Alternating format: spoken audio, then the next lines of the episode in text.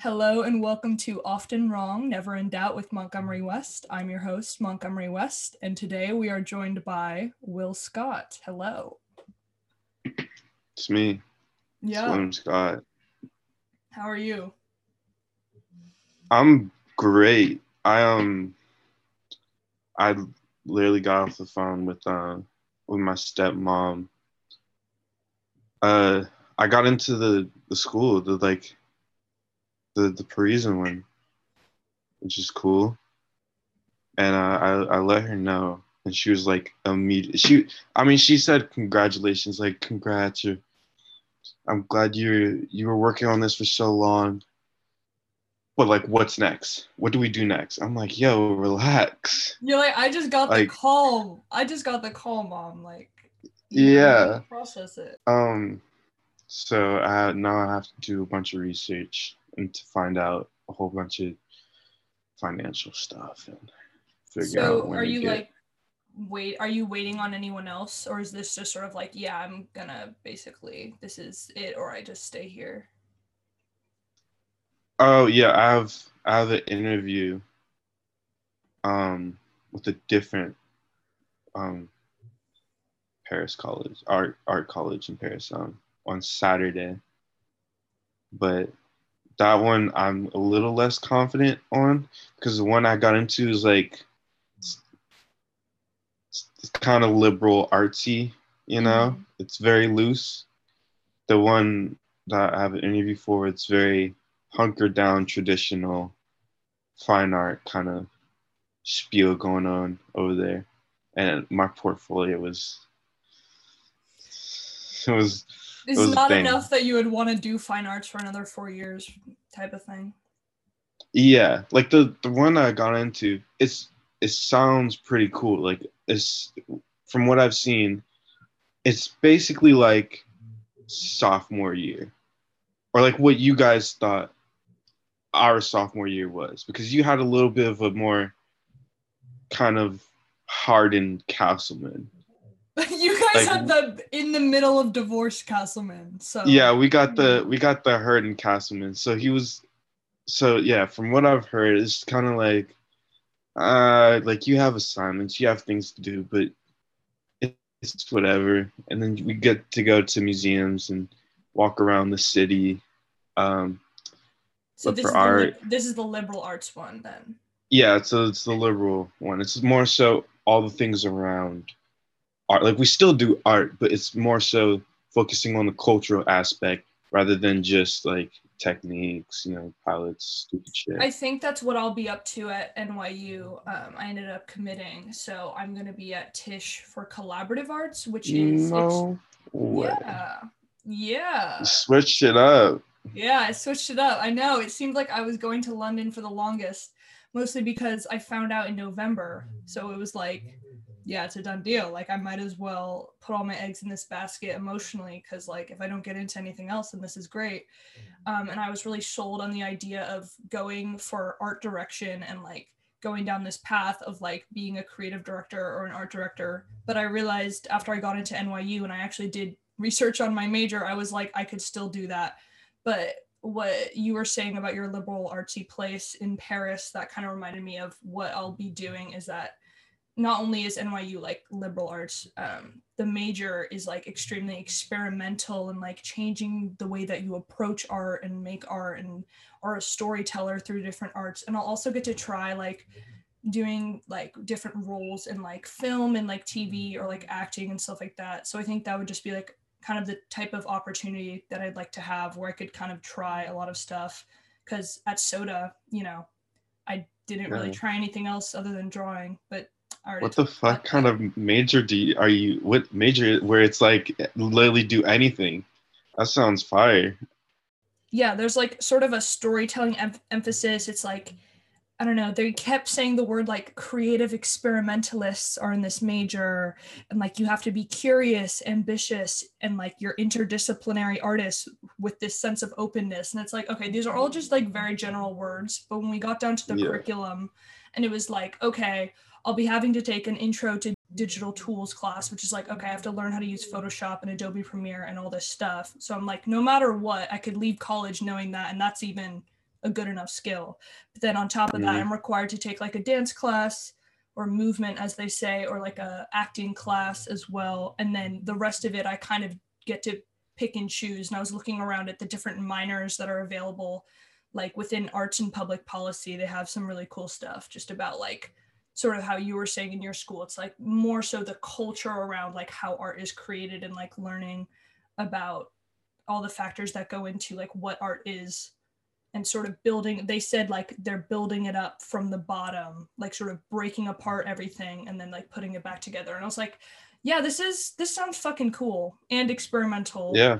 and the fact that it's super new like i think it started in 2019 so nobody's graduated from it yet so it's like okay i mean kind of pioneer moment for me It's crazy. They made a major for all the undeclared kids. It's like they made the it major for everyone who wanted to go to tisch but was like oh i don't know what i want to do at Mm. tisch so yeah. but it's still i don't know still pretty cool No, that's that's fire. yeah so that's definitely exciting moving on forward like doing Yeah, you d- definitely pulled the fake out right there because I was like, I was, I mean, you made it very, very. I, I don't know. I guess you you did keep it pretty open to NYU, but the the the few times that we did talk about it, you're like, uh, I might just end up going to to the UK. So that was that was a big surprise right there. Okay. I mean, it was mostly because I just didn't do a lot of research. And I think I was kind of in my brain, like selling myself short. Like, I didn't realize until I got in that, like, getting into NYU is an option. Like, I just thought, like, I would apply and then I would get waitlisted or I would get rejected. And then, like, I would just move on with my life. Mm, No. Yeah. So after I got in, I had to, like, research what I was doing or, like, the opportunities at that school. And I was like, you know what like i've actually been to nyu i've like stayed in a little apartment like in greenwich village nearby before like i am familiar and but at the same time new york is like still so big. So it's like this might be a better option. Also i can study abroad in london if i like need to like really Yeah. okay. So there's that. But i actually think i went um, it's different with college and it's also different when you're in an entirely different country with a different language. But at least going into high school for me i didn't go to high school knowing anyone at soda. And i had the most fun in that first week meeting everyone and like being like besties with a bunch of people because there's no pre like there were no ties i had and even like i didn't even have that many mutual friends with people so people are just like who the f- like who are you and it was like i don't know I Hi. that that first week was it wasn't I wouldn't even say it was rough or anything. It was like the only okay. I don't know how it's gonna work when I when I get to wherever I'm gonna go. Cause when high school obviously I'm different from when high school started. Like I you know, I can hold and start a conversation. I can I can go up to people, but like still I'm not I'm not a kind of person that like I don't like getting to know people. It's like either I already know you or you just you go straight into we have to go straight into acting like we know each other. And that's how Nico was. Nico was my first friend at Mhm. Soda. And basically he just be became friends with people for me. And then I just became friends with them eventually. And that's how that worked. And now we're all homies. So I don't. It's either I find another, another a, a Nico replacement, yeah or I'm gonna have to. I'm gonna have to really sit down and listen to people talk about their lives. or you could just act like you already know people you could be that person that's like hi and then just I don't know. think it works. Like I've tried it before, like making new friends and and being like just going straight into uh, being myself, and then they I don't know. It's always that weird layer of um. Should I act this way around this person? Should I like they I hold myself back because I see other people hold themselves back in a in a conversation or in a new setting. So I'm just like, no, like I'm not gonna make my I'm I'm not gonna look fucking dumb while you guys are observing. Yeah. I I have had thoughts about what my like entry to college will be as a person. A lot of people have been submitting their like bios and like photos to like accepted NYU 2025 Instagram pages. And I've been like browsing those and just following people that I'm like mm, I hit it off. Okay. And then like I got in a, a group chat or two from like the Facebook groups but I've refused to like participate in those posts because part of me is still like no no no. What if i want to hold on to the idea that i'm like walking around and then i just approach people and they have never seen me before? That is kind of fun. That's kind of elusive. Um, i don't know if i could even keep up being mysterious. Like i think i don't think people who talk to me will think of me that way after talking to me but i want to know like how difficult or like easy it might be to make friends if there isn't like a preconceived like oh i saw you on like the wall of people that are in my class so. You i'm we'll sure see. it will be a breeze for you. You kind of just attract energy. You you're if if it's not at school it'll definitely be someone out out in new york. I think yeah, you, you kind of got the like not... you you talk and I want, you know, there's always people who want to hear more from you. Yeah. Especially like you, you don't. I've known you for a while, and I've, you know, all we have to talk about now is just new stuff. So you can just dive deep into the archives and bring up all the the old shit with the new people. You know. That's true. All those all those yeah, all those stories about your dad. That's the thing though, is when you say like, oh, all those stories about your dad, I'm like, I'm thinking, I'm like, what are my stories? Because everyone I feel like has to think of when they go off out into the world, like what are those like core memories or like stories that I can tell people that are like and I don't know, conversation starters. And I'm thinking like, what are those for me? Because I feel like I kind of just go about my life saying things and then I just don't remember a lot of the stuff. Like my friends oftentimes tell me stories about me or tell me stories that I've told them. Like I kind of just forget what my catalog's all about. So mm. I guess I'll have to figure that one out for sure.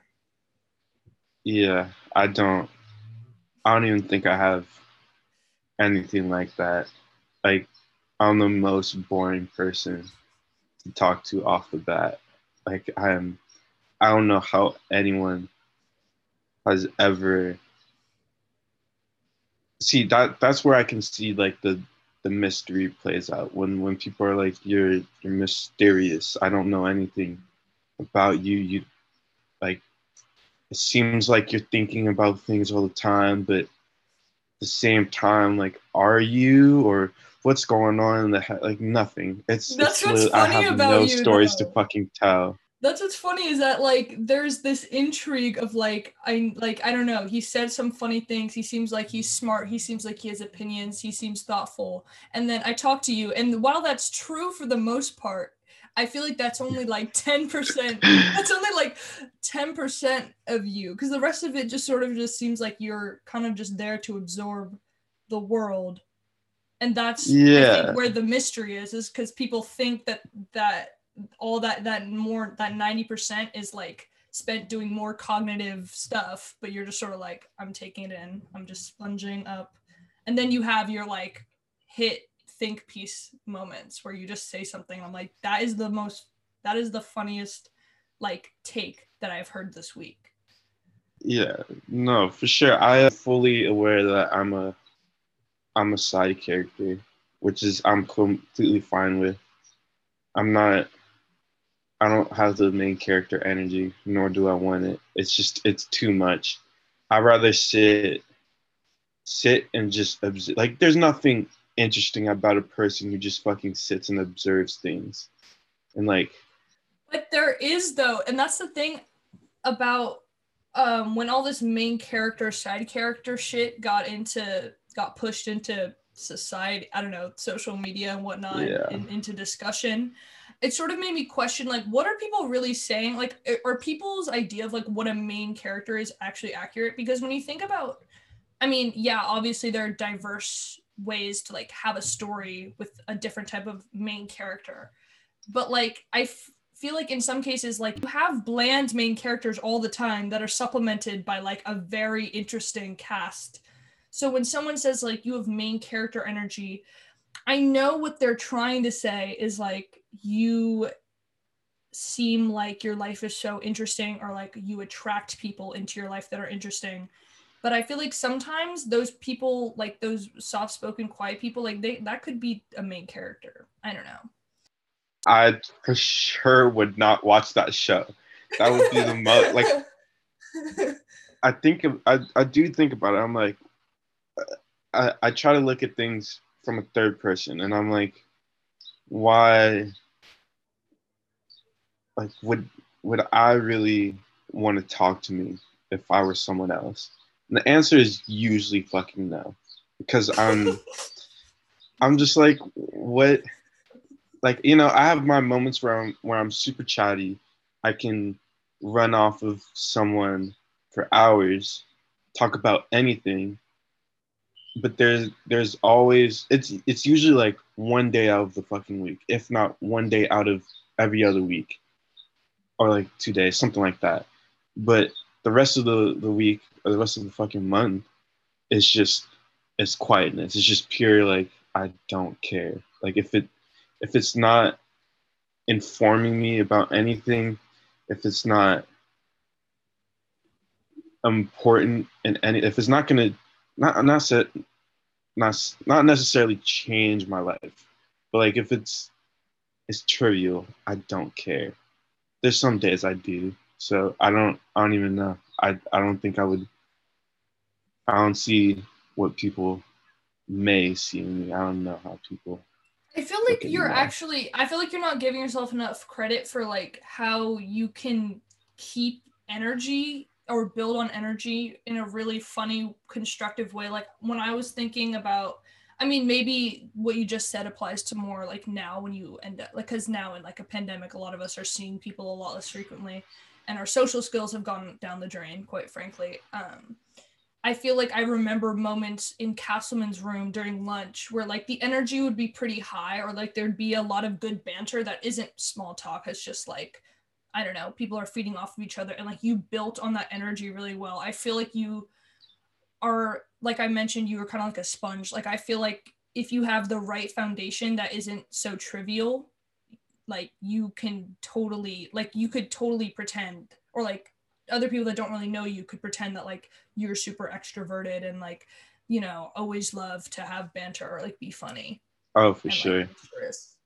Yeah, that's you can the fake it pretty well when you're in your moment you can fake it pretty well so dude. I think that was the downfall of of everything. Like any any friendship or even and or even relationship, it was just it was based on it was downfall from that fact that I was like, yeah, they they thought I was this this person for like one day, and then I turn into like a kind of coldish person where I'm like, I don't care. I, I, wow, you, you, you got in an argument with your mom. I'm so sorry. It's all I can give you right now. Or like, yeah like when they see your when they meet your low energy part of you like they just kind of are like wait what the fuck like, Yeah. and then people are like, are you, are you mad at me? Did I do something? And I have to explain, no, that's just, that's just how I'm built. Still kind of happens. I feel like yeah, no, you're you are like you do have a very aloof demeanor, which like works for me because you know I'm just obnoxious as fuck and I'm loud and I can just like keep talking to myself basically if I need to. Like if you were just a wall, like I could totally keep talking to you. And I feel like you give me enough validation in like the content of what I say to make me feel funny and like interesting and that like you care to be there in the present moment. But I know you well enough to know that like your silence or your like lack of expression or like you know, like detailed response is not has nothing to do with me. It's like literally just how you function. You know? Yeah. That makes me this makes me sound so bad. this is this episode is just like shitting on Will.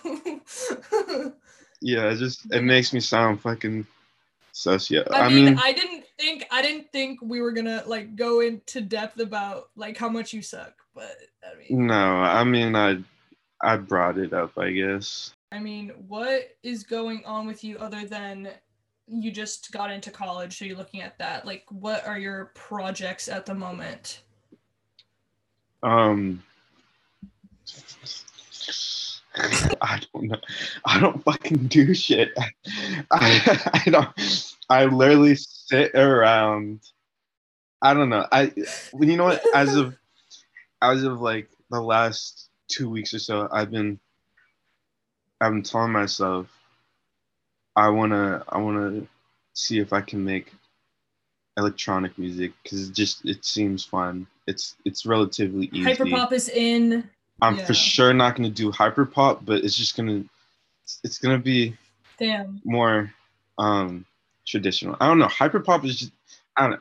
I find it too go ahead. But I was just thinking like in my head, my brain is like electronic, like music that is quote unquote good to me is either like Daft Punk or hyperpop. And hyperpop is usually on the nose. Like I tried to play Shygirl in the car for like Angelina and Teo the other day, and they were like, What the fuck is this? And I was like, Oh my God. Like, I'm about to like open up the door, roll out, like just get hit by traffic right now because they didn't like Shygirl. And I was like, Oh yeah. yeah, I just remembered like hyperpop is pretty jarring and weird for a lot of people. It is. Like, if, okay, for me, hyperpop, it was cool when when I don't know when it kind of I guess Charli X. I mean, there was people before Charli XCX, but when I think Charli XCX, Sophie, yeah, when Sophie yeah, linked like, up with Charli XCX for the first time, they're making stuff. And they're making their shit. Um, you had the whole Youngster Jack, David Shawty shit. F- fuck them, but like also the the like slay world dudes, like the all the like the head dudes who started making hyperpop. It was it was cool then, which was like I don't know, 2019, maybe, as far as I know. And then um, it just started to become so oversaturated. Like now, ev- I wouldn't say everyone makes hyperpop, but it's the new hottest thing. It's it's like people um, are definitely trying to step into it when before thinking about how it goes with their sound what were you saying though? Sorry. I just think they they don't. It's just uh, it's all copy and paste. No one has found a way to to push it even further because it's already like you said, it's kind of already jarring by itself. But they they they they really um how do I put it? You know what it's it's like it's like fucking 2013, 2012, when Chief Keef came out and started the whole Chicago drill shit, and you had everyone and their mama making drill music everywhere. Like there's New York drill, there was fucking Houston, drill, there was Atlanta. Drill. Same thing with trap or like mumble rap, 2017, to the point where it all sounds the same and no one is pushing it farther so it's it's all co- copy and paste. So I'm just I'm waiting for someone to to to make something a little bit different. I don't know how they're gonna do it. It's already kind of experimental by itself. It made me think of um how much Rico Nasty's new album sucks because it's like an attempt to be hyperpop and like mm-hmm. her sound hasn't been truly her or her best in my opinion since her album, her debut album in 2018. Yeah. Like like that is that is her not saying like an artist has to stick to their thing, but I feel like what is it called Nightmare Vacation was doing it was uh, it like wasn't pushing enough of like what the hype what hyperpop is it was just sort of like riding on what everyone was into like last summer which is like Mhm. 100 gecs. I'm pretty sure they produced a lot of it.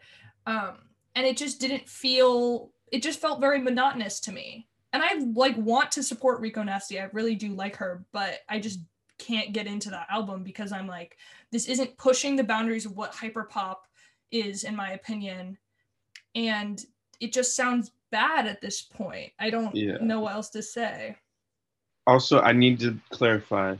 Not every. I'm not like a big disclaimer. I am not a pretentious like music person. I'm not the the kind of person that's like every fucking song and every music that that is released by an artist needs to be like fucking Grammy worthy. Oh Needs to yeah, be- no.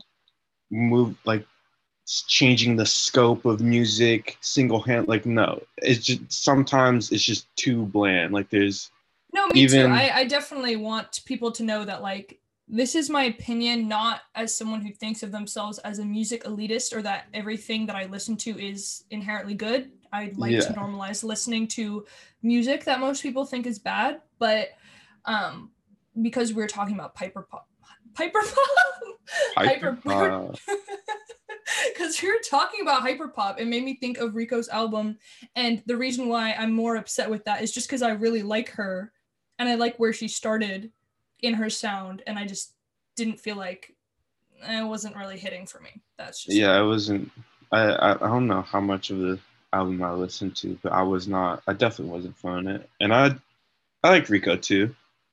I wouldn't i don't i don't listen to her music often but it's pretty good like it's it's different that's for sure i don't know i don't i'm not entitled to say what is good and what isn't i fucking listen to nav well, that's how I feel too. I'm like, I've been listening to Lana Del Rey and Nelly Furtado all week. I can't, I can't give a position that is like from a higher level, Mhm.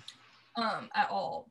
Also, it's just kind of interesting, like in the music world going forward. For me, at least, I guess this more so applies to like, ex- I, it seems like a lot of experimental hyperpop people, or just I should just say experimental people in general, are moving towards making NFTs for like all of their stuff. And it's just sort of Mhm. like, It's I'm gross. curious. It's really gross and it's embarrassing, um, especially in the case of Arca, who, when everyone in her comments was like, like bestie why are you making an nft like it's so bad for the environment. Like you should just delete this. Like please don't do this. Like you don't care about poor people. And she kept um, replying to everyone's tweets with the same copy and paste message that was like the company that she's working with k21 they're like partnering with like a different art charity that's like aiming to protect like a certain amount of acres of land from being destroyed even though the nft collection that they're making will destroy a lot more than what they're able to protect. So it's just kind of like a weird thing where I can tell like Arca just cares a lot about tech like she's really into pushing things forward. So like the technology of what an NFT is I would imagine like it makes sense that that would be the next step in what she's doing but it's just unfortunate that like it comes at a cost such a like ecological cost that it's like okay can we just like wait until this technology is good enough that we don't have to like ruin all these habitats first Yeah, I wanna, I wanna see myself as like a like a fan of music, but I never wanna be that dude. You know, you know that dude. Uh huh. Anthony That's like- is that dude? Yeah, like, oh my god, I'm listening to fucking the microphones right now. I'm listening to to, to fucking what what other good one? Uh, uh, Neutral Milk Ho- Hotel. Listening to Weezer right now. I'm so based. I'm so cool. You know those dudes. Yeah. But also, I kind of want to be not. I don't want to be a part of them, but I kind of want. It's hard to find a middle ground with that, where you're like, yes, I'm. I don't know.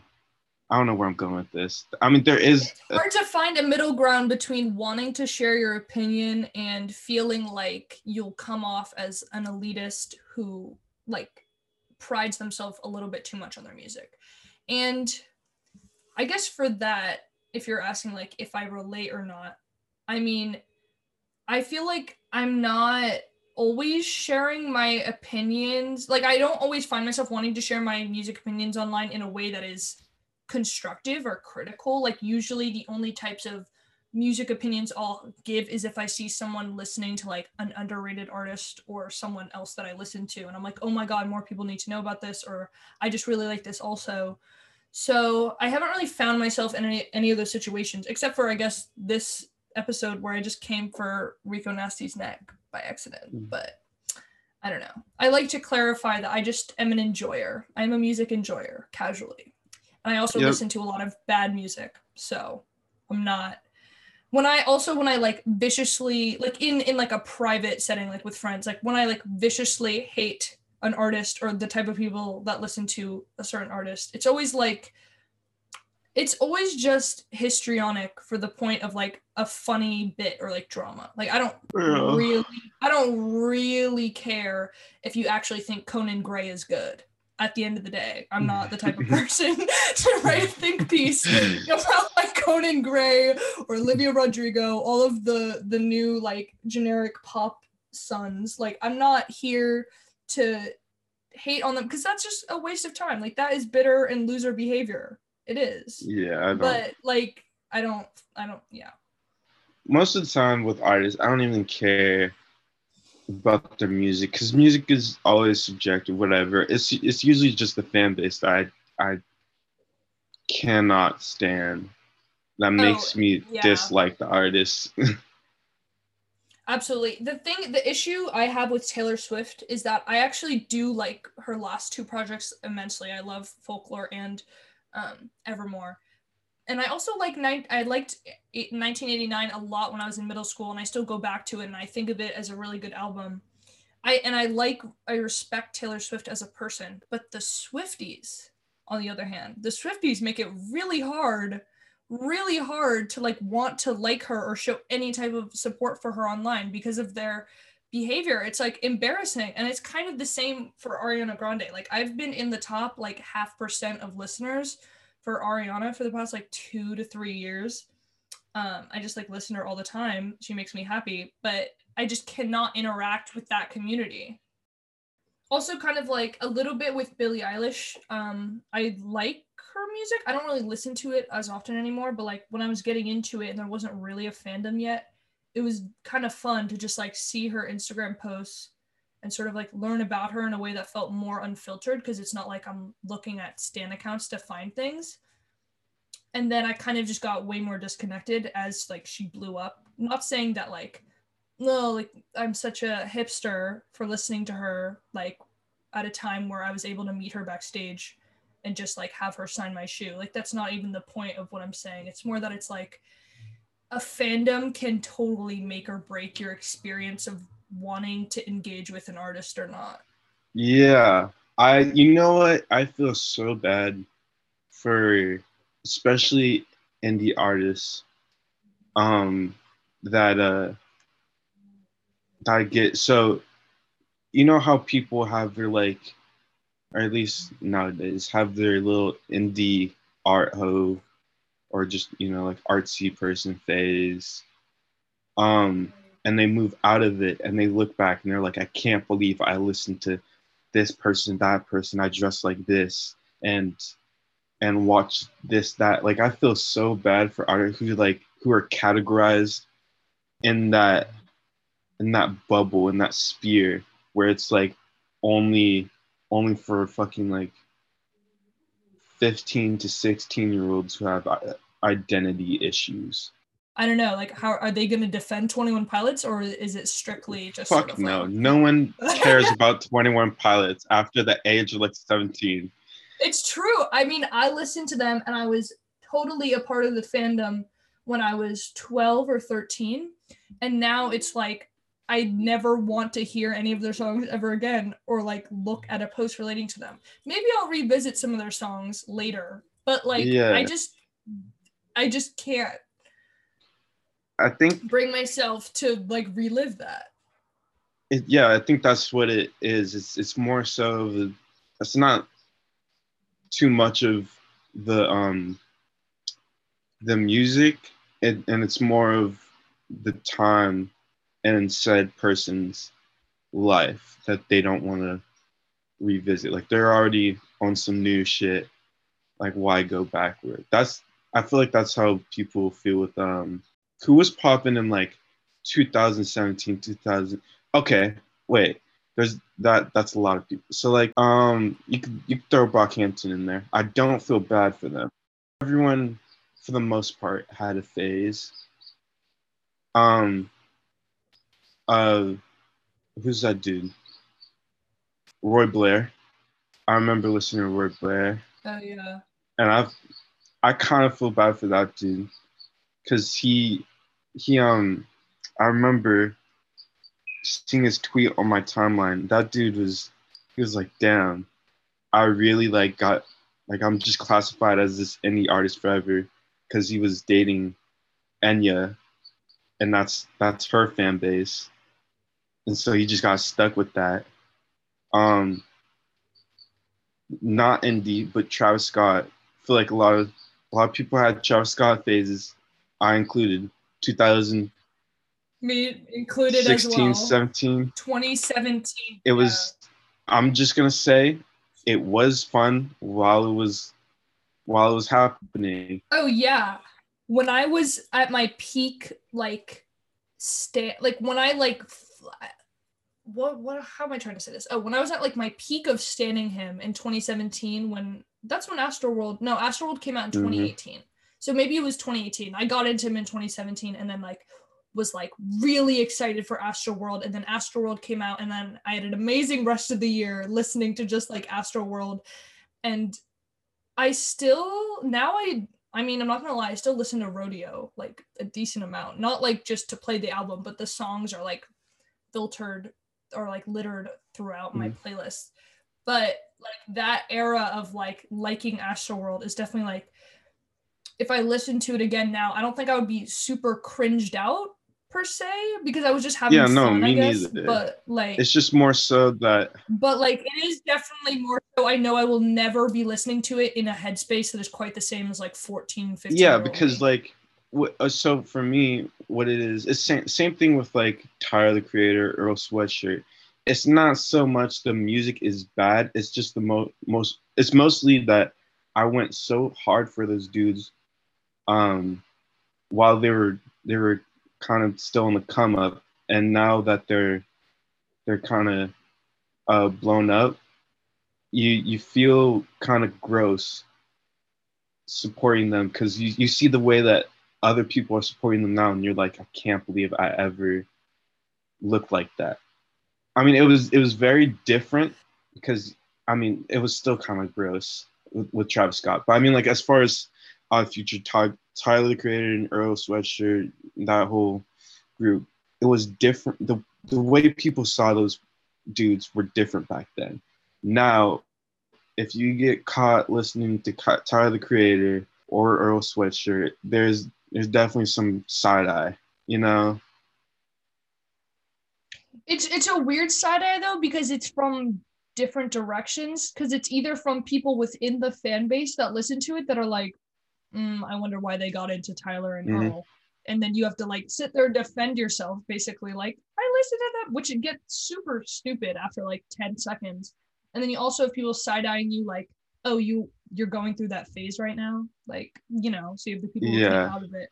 So there's definitely that. Um it's interesting to see with brockhampton though like we've i think almost everyone i know that was in that phase deep in like freshman sophomore year at least for me um like does not fuck with them whatsoever and is like their music is bad like which is kind of true like i've i've heard some on shuffle and been like if this wasn't brockhampton like maybe i would be like maybe i would throw it a bone and be like let me get into this but i just skip it and i'm pretty sure they just released their like last album ever i'm not really paying attention that much but i thought that's what the t was with this. Yeah. but I mean, that's kind of good sign. Like, are we moving out of this phase? I mean, as a society, can we collectively move on from Brockhampton? It it definitely came out at the right time you know, when they had the little summer summer run, and everyone was, you know, like, is the whole like super like skater indie boy like elusive kind of person like i just want to be in love.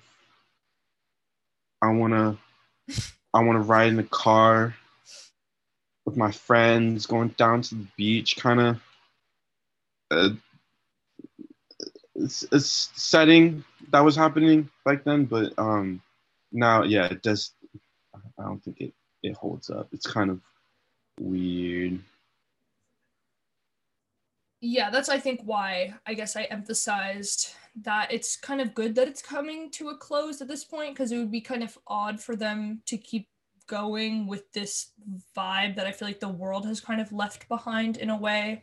I mean i'm not gonna lie i got into them out of peer pressure because like in the end of freshman year when my friends were listening to them and they're like they're so cool and i was like i'm sure this is cool and like every time i would listen to them I found like several songs that I genuinely did enjoy, but then like as a whole, like listening to their discography was kind of like a chore, which is like I guess embarrassing for me to admit that like I was kind of a poser. Like I got into them for the reasons of like it was just convenient for me to like also like them because like my friend group at the time like really liked them. So I was like, okay, yeah, this is what I'm doing. But it's interesting when I catch myself doing something like that now where I'm like, you know, I feel like I should get into, I don't know, like I can't think of an example that's modern. Oh, 100 gecs. That was me mm. last year. I was like, I guess I should get into this because mm. I actually, it was interesting for me because I was like, I like Charli XCX a lot. I guess I'll like 100 gecs and like, I liked a few mm. of their mm. songs, but like I wasn't as into it naturally. Like I find myself doing that a little bit with some trends I'll definitely say Brockhampton and 100 gecs are the only two artists I can think of that I definitively did that yeah. For. I like with most whoa, I just got a list with most things. Um it was cool in the beginning. Yeah, it was cool when they were when they were I, I don't I won't even say they were too cool. They were just like it was it was new, interesting. You didn't hear it before, and then all of a sudden it just got really annoying. It just got I'm I can't handle the satirical shit. I don't know. All my brain can handle nowadays is like is is drone, like ambient music, orchestral, and I started listening to drum and bass because that's kind of it's the only upbeat thing I can you know I mean besides fucking Nav and like maybe Drake tracks. That's like, really funny. That's really funny though because it's like you're getting into the producer's mindset. You're listening to these ambient orchestral and like drum and bass, like very raw things to just sort of experience what music is at its core, and then you're like, but for a little bit of flavor, we'll add some Nav and Drake as a yeah. It's so kind of funny. I can't give it up. It's there's something about both of them that I just cannot stop with it's not even i'm not going to say it's it's bad. It's not even like good bad or like bad good. It's just i don't know. I, I it's accessible. It's easy to listen yeah. to when i got into listening to like hyper pop i definitely like that i feel like is one way you could develop a weird twisted sense of elitism because you're like you guys just don't get it. Like I would understand if someone didn't get Arca or Sophie or Charli XCX or Shygirl or whoever I listen to that I consider to be in that genre. It hurts me, dude. That's why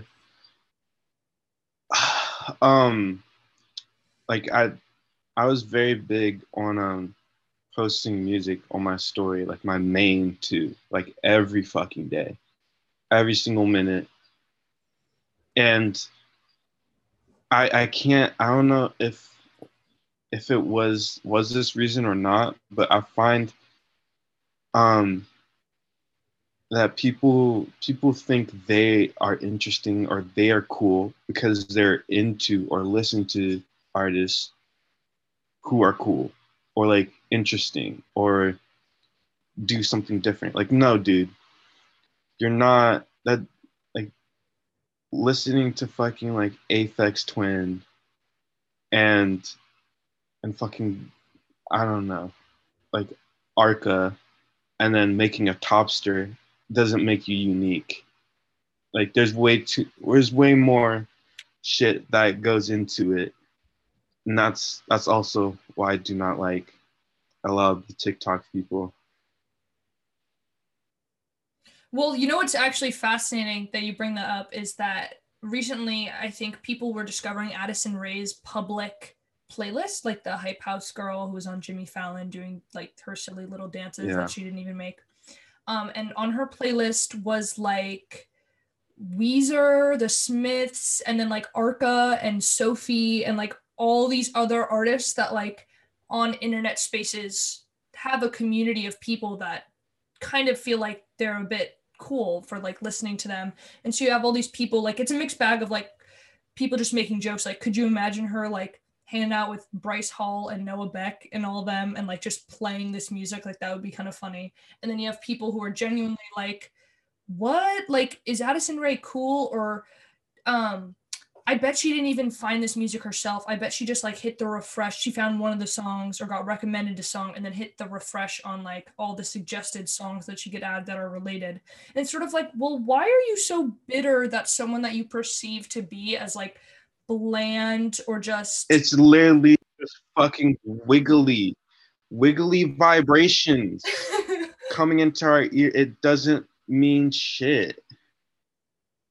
That's how it yeah, go like ahead, I go think, ahead.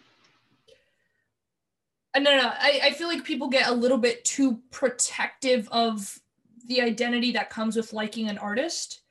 I think that it is great when you find artists that genuinely do speak to you or you came to in a time in your life that like helped you discover yourself, which is I know like Sophie, FKA Twigs, Arca are like artists that I can think of that I have like mutuals with on Twitter that like genuinely like those artists have like helped them in like their journey with like gender and so like i see why like people could develop such a close parasocial type of relationship with their music and what it means to mm-hmm. like their music which i think is like fine like that's totally acceptable i'm not uh, coming on my podcast to police the way that people consume music or if you want to like listen to an artist or front like you listen to an artist for some reason like i'm not gonna i'm not even mad at that or like i'm not trying to police the way that people express their love for the music they listen to. But sometimes it is weird when people are, like I said, just protective over what it means, like what is associated with listening to certain people and then like holding on to that's, that so close. That's okay. There's there's two things that came into mind I want to tell you about, but I'll, I'll hop into the first topic first is going back circling back to the, the hyperpop thing when you mentioned the the the Arca FKA Twigs Sophie, um, kind of building a community where it's super inclusive to to people and helping them find their their sexuality and their just the, their identities in general um, and how they they want to present themselves to the world. That's one thing that hyperpop does well or that that i can applaud hyperpop for is it gives i see so many trans producers or like LGBTQ producers that I'd normally or that you probably normally wouldn't even see or and or hear of um if it weren't for hyperpop which is which is sick. I think that's pretty cool. It's, it's, Oh, definitely. I'd love to leave the podcast listeners knowing that we are both fans of hyperpop as a community and as a style of music. And also, every single artist that I mentioned, I do like and listen to, other than Conan Gray and Olivia Rodrigo. Those are the exception of everyone I listened listed this episode. Those are the only two that I like don't listen to. Everyone else that like I am bringing up, I genuinely like do love and adore their music and like their personas, even though, you know, Arca and Shygirl are on the NFT train. It's a little it's a little sad, but you know, what are you gonna do? There's nothing I can't that's one thing that's interesting. I saw a thread. This reminds me, I, I'll get back to what you were gonna say, but this reminds me of a thread I saw that was like list of celebrities that have partied during COVID and why I'm unstanding or like who I'm unstanding. And then it was just a thread showing like Megan Thee Stallion had like four parties, Doja Cat had five parties, Charli D'Amelio had six, like a, just a various array of people that have just been disobeying sort of the expectations of what we're supposed to do in a pandemic. And I saw it because the quote retweet was like, yeah, if this was a if we were normal people or just like yeah, if you were talking to normal people about this, you would see the thread and just be like, "Oh, that sucks." And then just like move on with your day, like not mm-hmm. worry about like, "Oh my god, I stand this person," or like this parasocial relationship I have with someone makes it so that I have to like let go of something by admitting to myself that they did something that's stupid and wrong morally.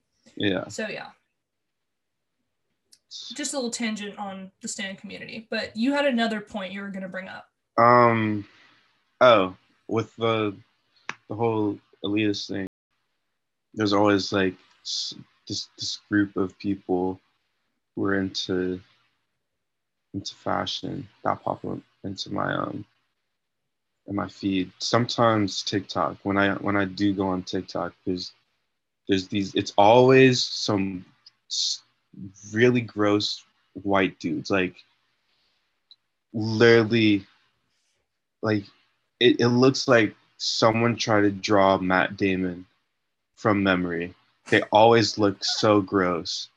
And then they'll like they'll be like judging people off of fucking clothes, like off of fucking cotton and weird shapes and weird paper draping. I'm like, dude, it's not that serious. And they go so hard for I guess what I'm what I'm trying to say is um there's some kind of elitist uh stigma and connotation to being into fashion that I do not fuck with. And I it would be cooler if I could just, um, you know, like I'm not a fashion. I never claimed to be like a fashionable person, like a fashion person. So that's another thing that I don't like is when you start to like rag on a brand, or if you try to, I don't know, even just simply as reposting, like a like brand, a, a clothing or whatever, people look at you and look at your outfits and be like, this dude doesn't know what he's talking about. This dude doesn't know shit. Like, I hate that. It's like, why can't I just be, why just can't I look at this cool fucking button up that's a nice color and that that fits on this dude pretty well and repost it? Like, why do I have to be a super like fashionista in order to have opinion on it?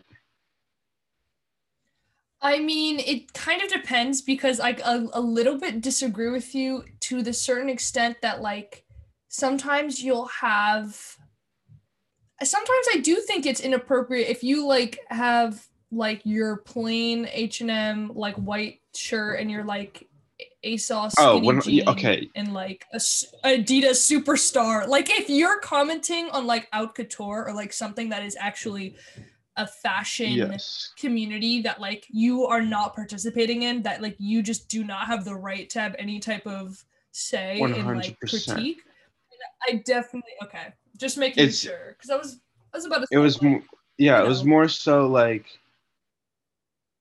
like you know i wear my like old black pants plain fucking white tee and i hold my opinions on certain brands. It's it's not even like I'm even into fashion like that or even anything or anything around that. I'm just a fan of pop culture in general, and it happens to be that fashion is just is is what's hot right now. So I keep up with it, and um, I find a lot of time these like weirdo white dudes. They like some some dude, some random dude on the internet has an opinion on a brand. He's wearing like those weird fake Balmain mall jeans.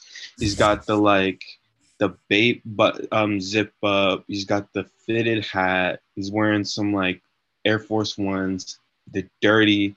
They're they're laced like his feet are gonna run out of them, right?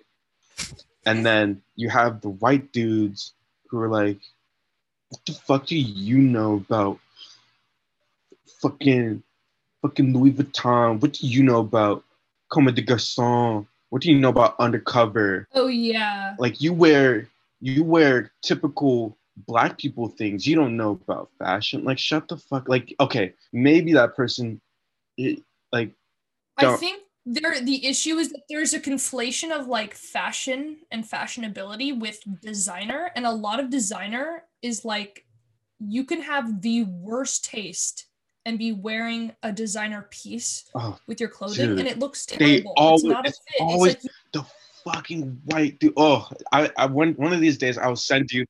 there are i think that there are way more verifiable like fashion icons or like people that i think of as having good fashion on the internet that thrift or only have like vintage like secondhand type of stuff and like have one or two statement designer pieces like i trust them more because those people usually have the a way better sense of styling or like the history of what they're referencing with their looks or like what movements they're sort of following Yeah. um, and trends and color. Like they actually have an understanding of how to dress.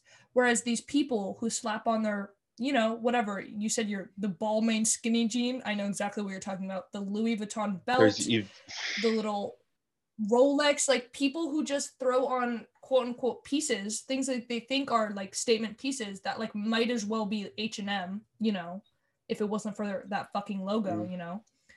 And it's just like I feel like those people are not those people are a joke because usually those are the people that are like i know Yeah. fashion. And it's like there's no, there's three people that always come to mind whenever so whenever I'll, I'll send you if i ever whenever i go back on tiktok and i find it there's there's these these groups of people. It's always the same kind of people. So you'll see when there's like a white dude and he pops up on instagram for you page on tiktok twitter i my instant thought is like there's there's three things that this dude owns. He either owns the Rick Owens Ramones, you know, like the little Rick Owens that look like Converse, right? Like big, like fucking. It looks like Mickey Mouse feet. Um, you got the, you got the um, the the the Maison Margiela tabby. You know the boot with the little toe. i like I like those. tabbies. I no, like, I look I like- tabbies are I great. them. but the people who wear them are awful. Okay? And then you have the third guy who is like the minim, min, minimalist who uh who wears like Carhartt. He wears like the the little like the weird thrifted tees. He's he wears like maybe a like a old Moncler jacket or like a Yohji Yamamoto jacket like an archive piece, and then he has those weird like mule sandals. I don't know if you've ever seen them.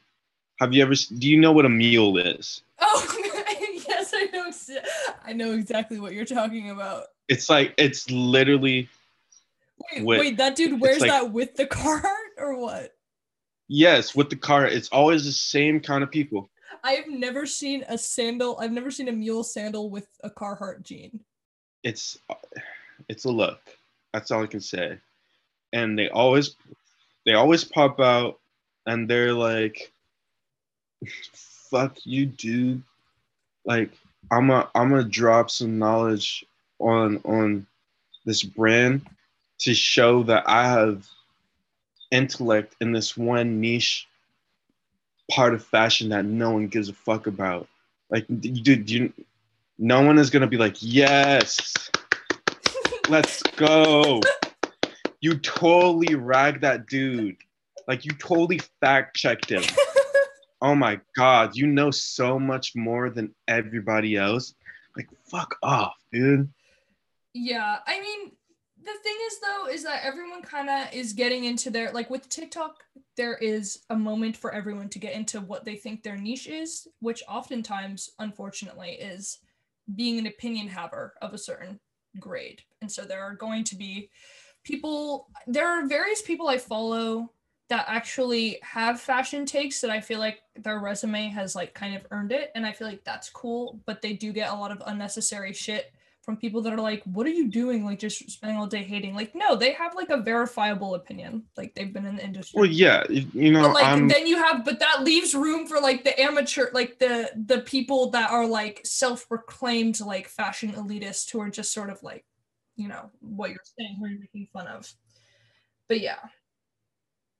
Everyone gets to be a thought leader on TikTok or Twitter. Like it's it's it's awful. Yeah it's it's awful and awesome, but you know. Yeah, another clarification. I'm a I'm a huge hater, big hater. I don't I unapologetic hater. It's just when you're when you're a hater and you try to put yourself above someone else is what I don't like. I'm a hater and I know I'm I'm trying to pull people fucking down with me. No, like um, I would just like to clarify that this is a safe space for being a hater on the podcast. To all my listeners, just know Will and I, and probably more of my guests in the future, will all be self-proclaimed haters, but none of us have any jurisdiction to be haters. I think, well, as the title suggests, often wrong, never in doubt. I think usually I feel like I speak in a way, or I want to speak in a way that's like vehemently like I'm correct. Like this opinion that I have is just so great. And I think that's the tone that comes across.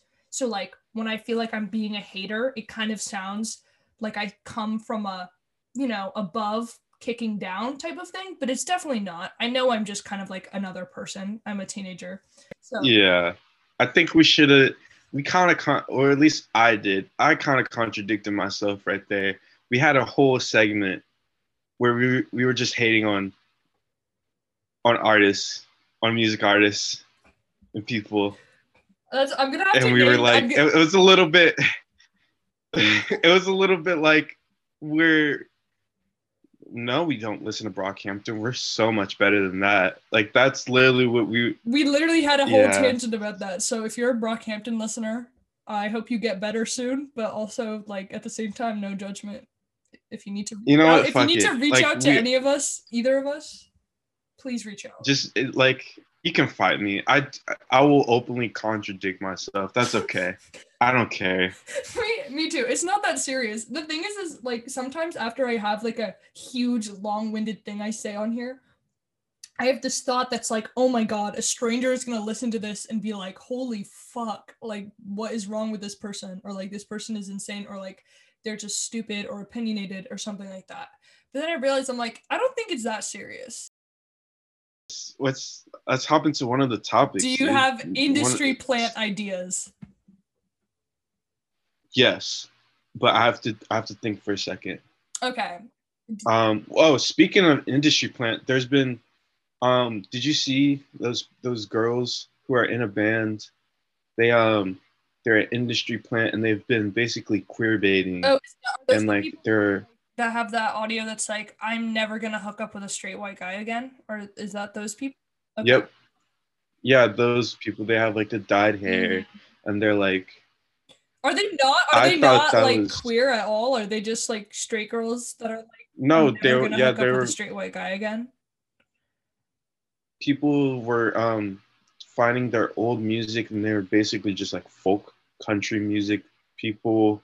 One girl was kind of indie like they're they're bad. Um, and basically everybody's been fucking just dragging them across the I, internet. I know, I've seen rightfully so. Them. Um, but like, I'm it's in theory, it's okay, I was gonna say it's not a bad idea. It's an awful idea. What I meant is successful. Um, it's in theory gonna be. It would be successful in theory. In theory, it when it would be successful if they cleaned it up. Like with most industry plants, they kind of they they give they pick someone up kind of early where the point where you can fabricate um, a come up, you know, Mhm. And then you can officially say, oh, this person is a part of this label. Them, they just straight out the fucking gate. They started, they just started blowing up everywhere. Um, you could find all their old music, and it wasn't the style that they're in right now. One of the girls like song writes for uh, other artists, so you know she's a part of a label. Like it was, it's messy, but like Oh, you mean like I more industry plants do a better job at covering up how they're already in the industry? one hundred percent. How do you feel about Coi Leray then? Because people are like, she's an industry plant, clearly. I mean, I don't know. And she wasn't she dating Trippie Redd? Uh, I mean, I don't really Yeah, like I her mean, she- music at all. I don't like. I mean, I just, I really, I do not like her sound at all. And of what I've seen from her Twitter behavior, like the beef she tried to start with Rico. Oh my god, full circle moment. Um, not on purpose, but like that beef that she started, and then she also had a a Princess Nokia moment talking about how tiny she is, which is like okay. Like I just do not know if I am I'm hopping. just- I'm not hopping on the Coi Leray train. I I have listened to Big Purr a few times. I I like the hook. I'm not gonna I- lie. yeah, I'm not gonna lie. good. If you I'm- call me yeah. Big Purr, it's good. like that's good. I'm not gonna front and say that that's bad. I don't I'm hopping on just- the train. tired of seeing her doing some fucking gymnastics on my timeline. she is never sitting down. She's always running, flipping, doing dances, and everyone around her looks so fucking tired. Um, I as far as do I think she's an industry? It's hard to tell because she did because she was an integral part of like the Trippie Redd kind of fandom. Like everyone, I think in the Trippie Redd fandom knew who she was. This is all this I'm basing off of, um, like what I've seen on the internet. Oh, me, internet. me I don't too. I I don't. don't follow Trippie Redd or Coi Leray, but like what I what I found found is people are like, oh, she dated Trippie Redd, and then um, uh, she broke up with him or like cheated on her, something like that, and then um, started making music. And she definitely could have had a normal come up that way, but she's kind of everywhere. What a telltale sign of an industry plant is if they have features with fucking everyone. They're on every fucking song. Um, or any remix.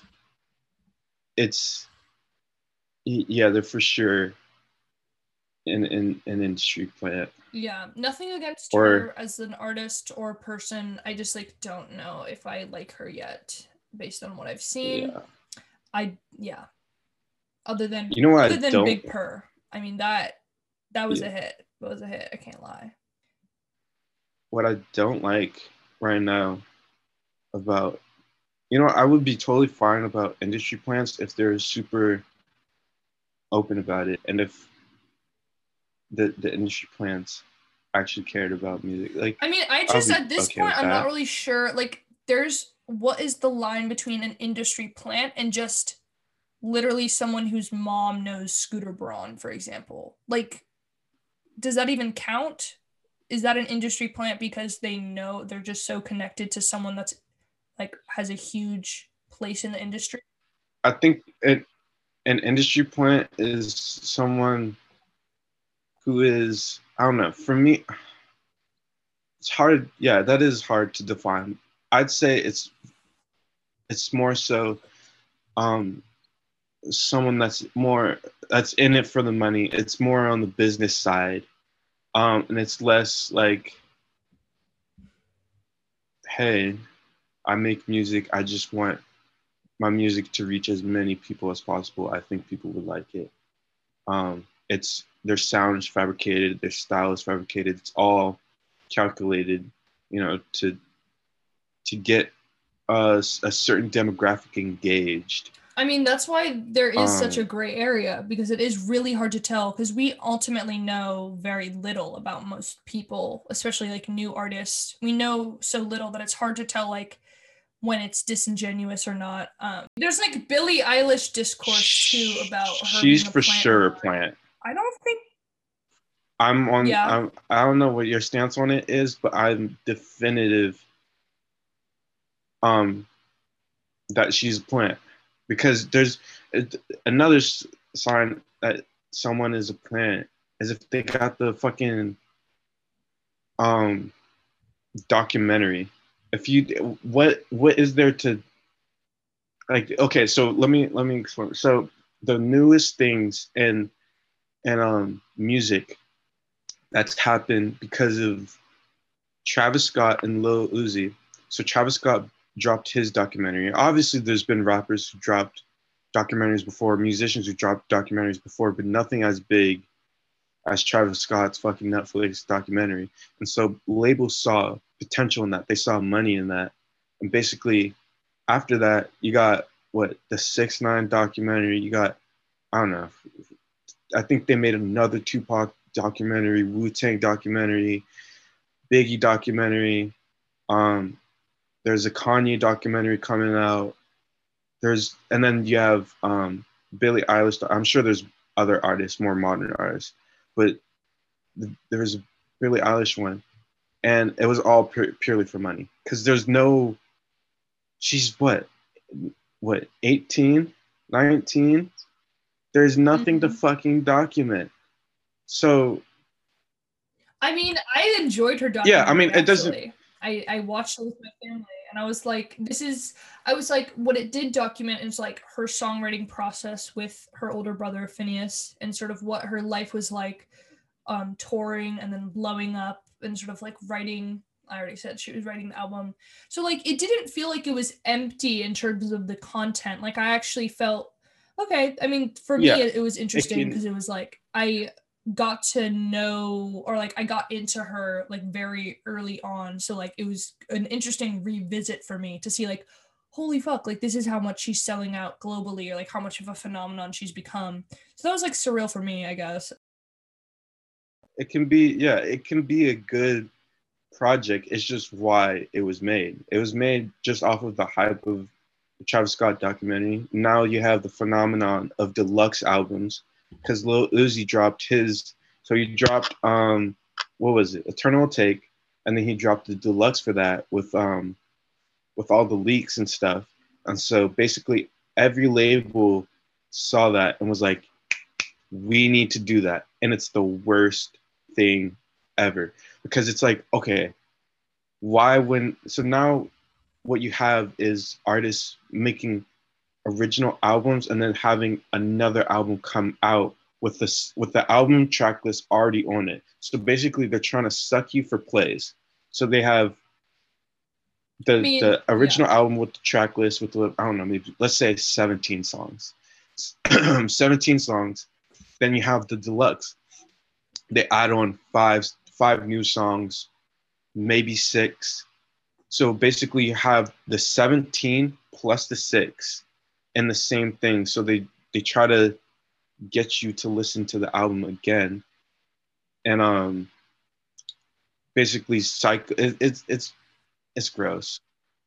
I think it depends on what you're talking about. I think with pop, I think it makes more sense because for a while, like pop stars had eras that were more, that was like a, a thing to do is to have your era fully milk the tour, the bonus tracks on the deluxe, the collaborations, the remixes, and whatnot. And so I feel like Dua Lipa has sort of tapped into that, especially because in the when you release a pandemic album, there's not much you can do with the era unless you like really are putting in that work to everything that isn't a tour.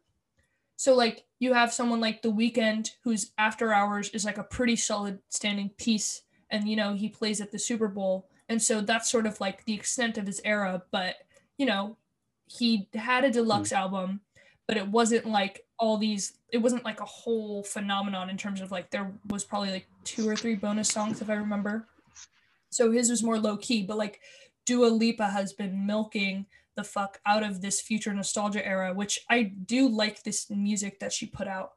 But it's interesting to see what that looks like across genres because there are some artists who I think it's like a valid thing or it's wanted from their fans to do that and then there's some ways where it's just like so clearly like not a passionate decision made by an artist who need who really wants to well, leak more stuff it's like usually a label will be like you need to milk i mean i think all of it is um is basically i don't know you can you can enjoy the music that off of the deluxe. You can it doesn't take it doesn't take away from the quality of it. What what it is for me is basically the idea of it. It's just like the the label is trying to suck as much money out of this person as possible and i always see it as disingenuous even if it's even if it's like okay it's an artist i really like and they have um they have uh, tracks that won't fit in a traditional um, album runtime that I would love to hear, or they have leaks that I would love to hear. They have other stuff I'd love to hear, but um, and they can do that with the deluxe, but I don't. It doesn't. It doesn't feel right. It always feels. Yeah, I think it's fair. Gross. Like to know that at the end of the day, I guess it is like a lucrative decision. Um, even if the artist is enjoying it and wants to do it, I mean, it's always going to come down to what the label wants to do or thinks should be mm. happening for the artist. So yeah, I just don't that. think we should. We should. People just need to get rid of labels. There's there's no need for them because real. I mean, labels for me.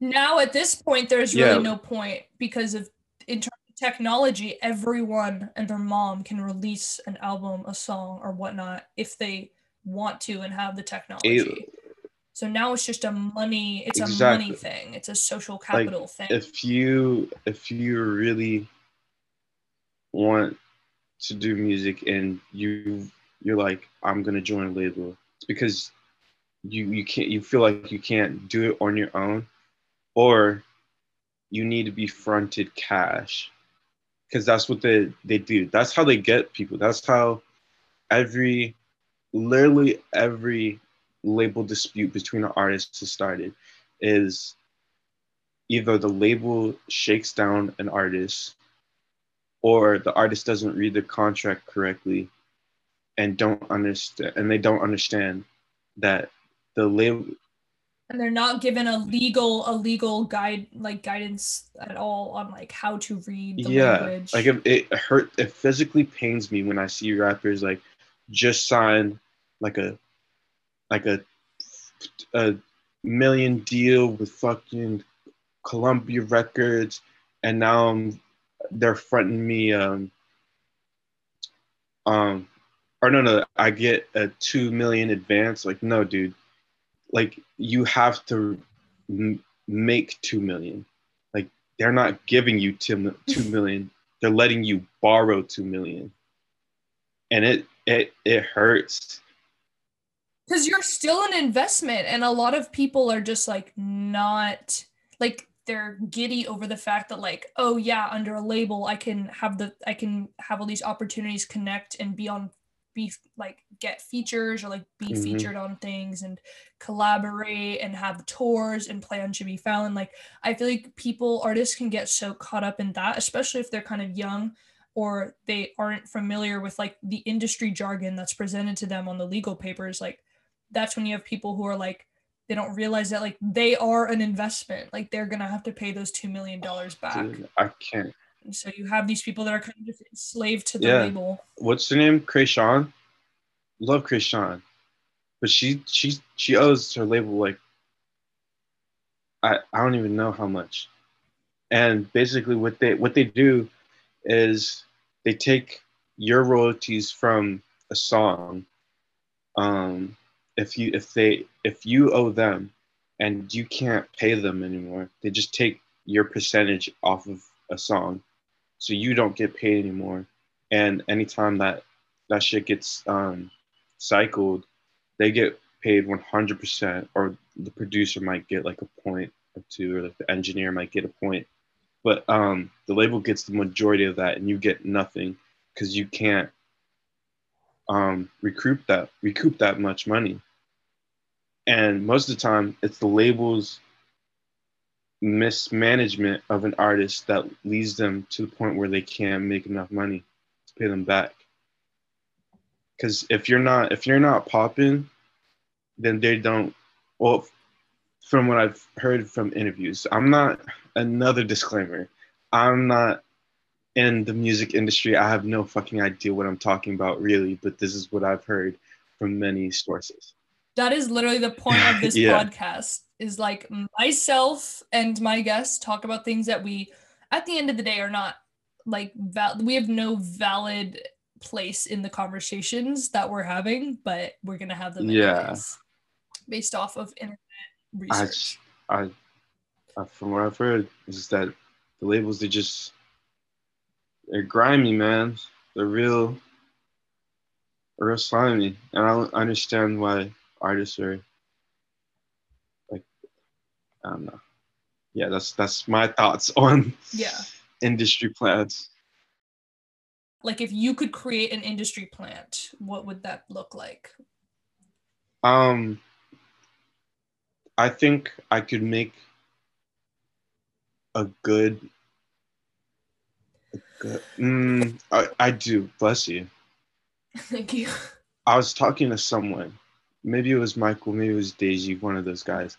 Um, I was like, "There's, fuck. What was what was the stereotype? Uh, I can't remember, but I, I remember the girl one.